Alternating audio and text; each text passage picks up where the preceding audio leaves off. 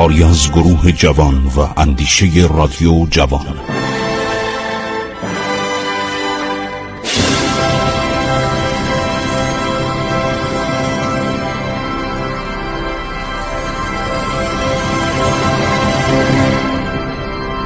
بسم الله الرحمن الرحیم. به نام خداوند بخشاینده مهربان. شنوندگان عزیز من خسرو معتزد هستم. در برنامه عبور از تاریخ از رادیو جوان با شما صحبت می کنم داشتیم مادام حاجی عباس گلساز می گفتیم قسمت دوم ماجرای مادام حاجی عباس گلساز. مادام حاجی عباس گلساز برای خانم کالا سرنا خبرنگار ایتالیایی که کتابشم به فارسی دو بار ترجمه شده اینو گفته. گفت موقعی که محمد شاه مرد 1264 هجری قمری میشه 1848 میلادی. گفت ناصر الدین میرزا در تبریز بود. ولیت هم بود حالا چند سالش؟ 17 سال 17 سال و نیم نزدیک 18 سال. مادرش مهد اولیا ملک جهان خانوم در تهران بود. ناصر میرزا از مرگ پدر خبر نداشت.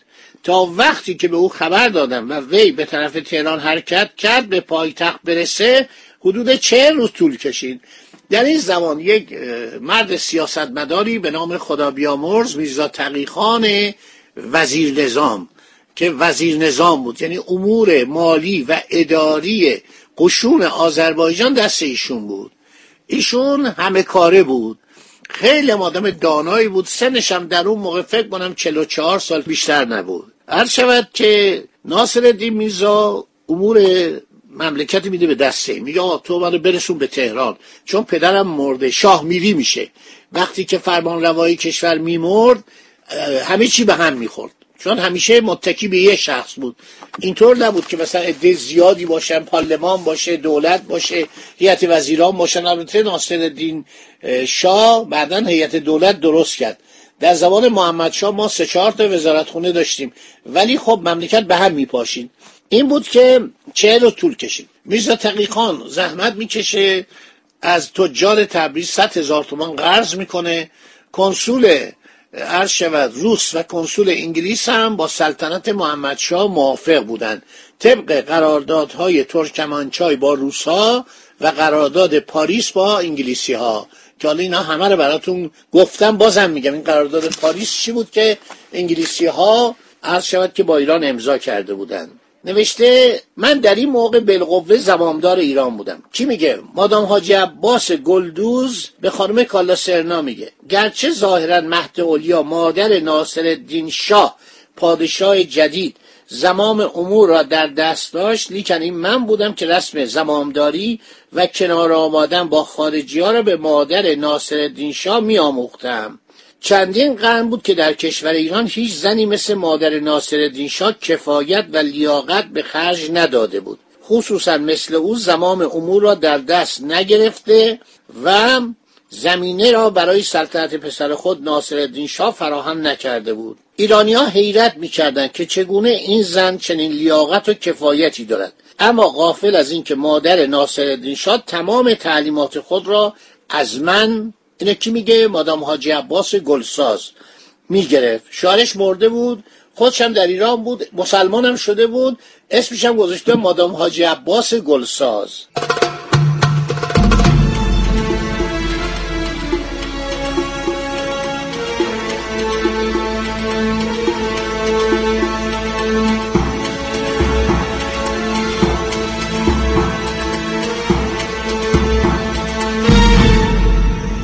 عرض شود که من مادر ناصرالدین شاه را وادار کردم که تا زمان ورود ناصرالدین شاه به تهران رسما صدر اعظمی را در دست بگیرد. نخست وزیری می‌گفتن صدر اعظم. روزی که من این تکلیف را به مادر ناصرالدین شاه کردم مهد اولیا می‌گفت خانم حاجی عباس خانم حاجی عباس چطور چنین چیزی ممکن است؟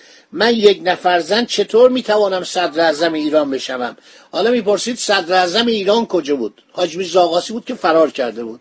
چون انقدر دشمن داشت انقدر مردم از این بدشون میومد اگر پیداش می‌کردن ریز ریزش می‌کردن. یعنی می‌گفتن از این آدم بیارزه تر هراتی که از دست داد. چقدر آدم بیتربیتیه. چقدر آدم بیلیاقتیه. کلمات اشتباه میگه. همه اینا رو توجه می‌کنین. تمام حالا از موسیو دیشار براتون نقل می‌کنم.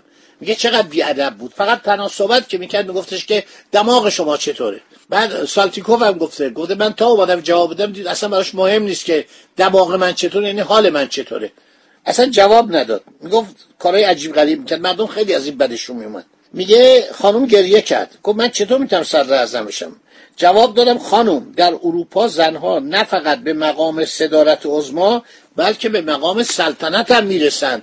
نمونهش کی بوده؟ ملکه الیزابت اول که در قرن هفدهم ملکه انگلستان شد. ملکه ماری استوارت که فامیل اون بود. بعد ملکه الیزابت دستور داد گردنش رو با تبر قطع کردن. بریدن. خیلی ها بودن. ماری مدیسی بوده کاترین دو مدیسی بوده.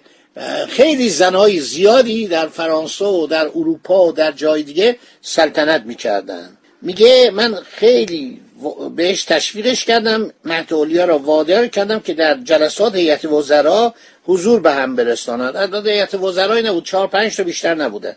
اعیان و وجوه کشور خصوصا آنهایی را که مخالف سلطنت ناصرالدین شاه هستند دعوت کند که در این جلسات حاضر شوند. ابراز نظر نمایند. معذر من این بود که او را تشویق کردم از میزاخان نوری وزیر جنگ مغزوب دوره محمد شاه وزیر لشکر بوده چوبش زده بود. حاج میرزا آقاسی گفت این خائن اخبار ایران رو به انگلیسی ها میده اینو چوب زدن. چه پنجاه ضربه چوب کف دستش زدن کف پاش. فرستادنش کاشان. حالا مادام حاجی عباس میگه من گفتم که اینو بیار فعلا مورد مرحمت قرار بده آدم به درد بخوریه و به درد شما می‌خوره.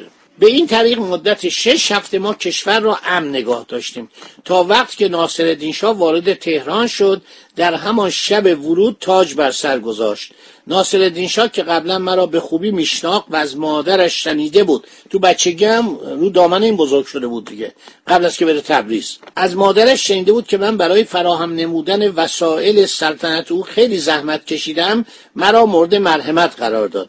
من تا امروز به عادت قدیم ناصر الدین شاه را به عنوان پسر من پسر عزیزم خطاب می کنم هر وقت بخواهم که به دربار بروم بلا مانع می‌روم. تا وقتی که مهد زنده بود من همان نفوذ سابق را در وجود او داشتم. ولی مهد در سال 1873 میلادی میشه 1290 هجری قمری در زمان نخستین مسافرت ناصرالدین شاه به اروپا فوت کرد. لیکن فوت او به هیچ وجه از تقرب من نزد ناصرالدین شاه نکاست. من مرتب حقوق خود را دریافت می کنم باور کنید که در بین صاحبان مستمری دربار ناصرالدین شاه فقط من یک نفر هستم که حقوق مان خود را دریافت می کنم حقوق دیگران غالبا چندی ما به تأخیر می افتند. اینک من 60 سال است در ایران هستم. 1878 و گاهی دلم برای فرانسه تنگ می شود لیکن فکر می کنم هنگامی که من در فرانسه بودم جوانی داشتم سرحال بودم نشاط داشتم در حالی که امروز اگر با آنجا بروم پیر شدم. و البته خانوادهش دیگه مرده بودن دیگه پدر مادر اجداد همه از بین رفته بودن. و دیگران مناظر و مردم زیبایی اولیه را در نظر من نخواهند داشت. به همین علت چند روز باقی مانده از عمر خود را در همین کشور زیبا یعنی ایران خواهم گذراند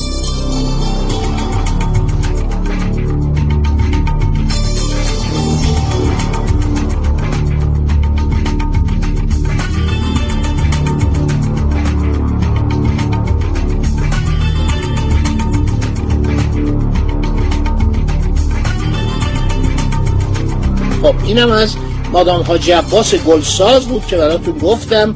لازم بود شما بدونید.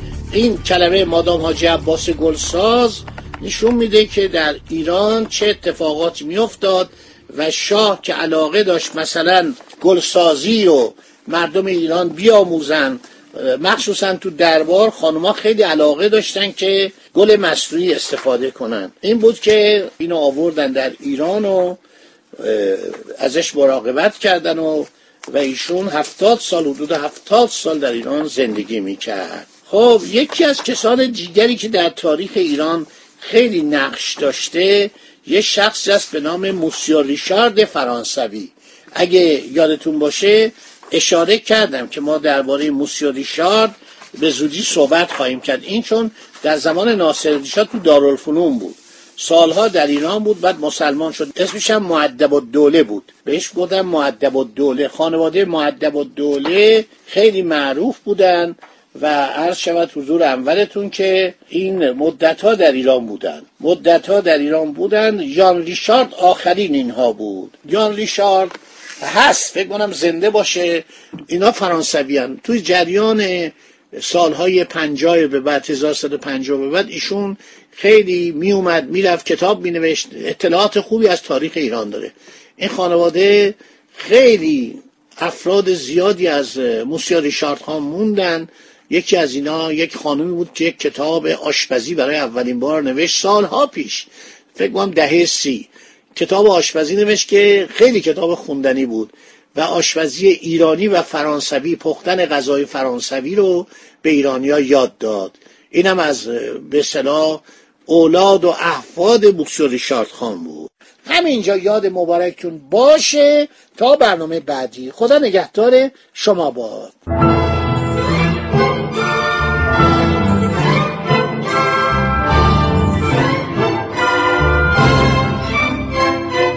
عبور از تاریخ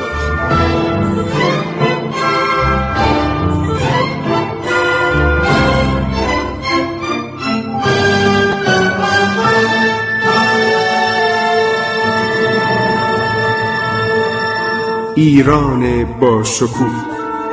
سرگذشت ایران ما به روایت خسرو معتزد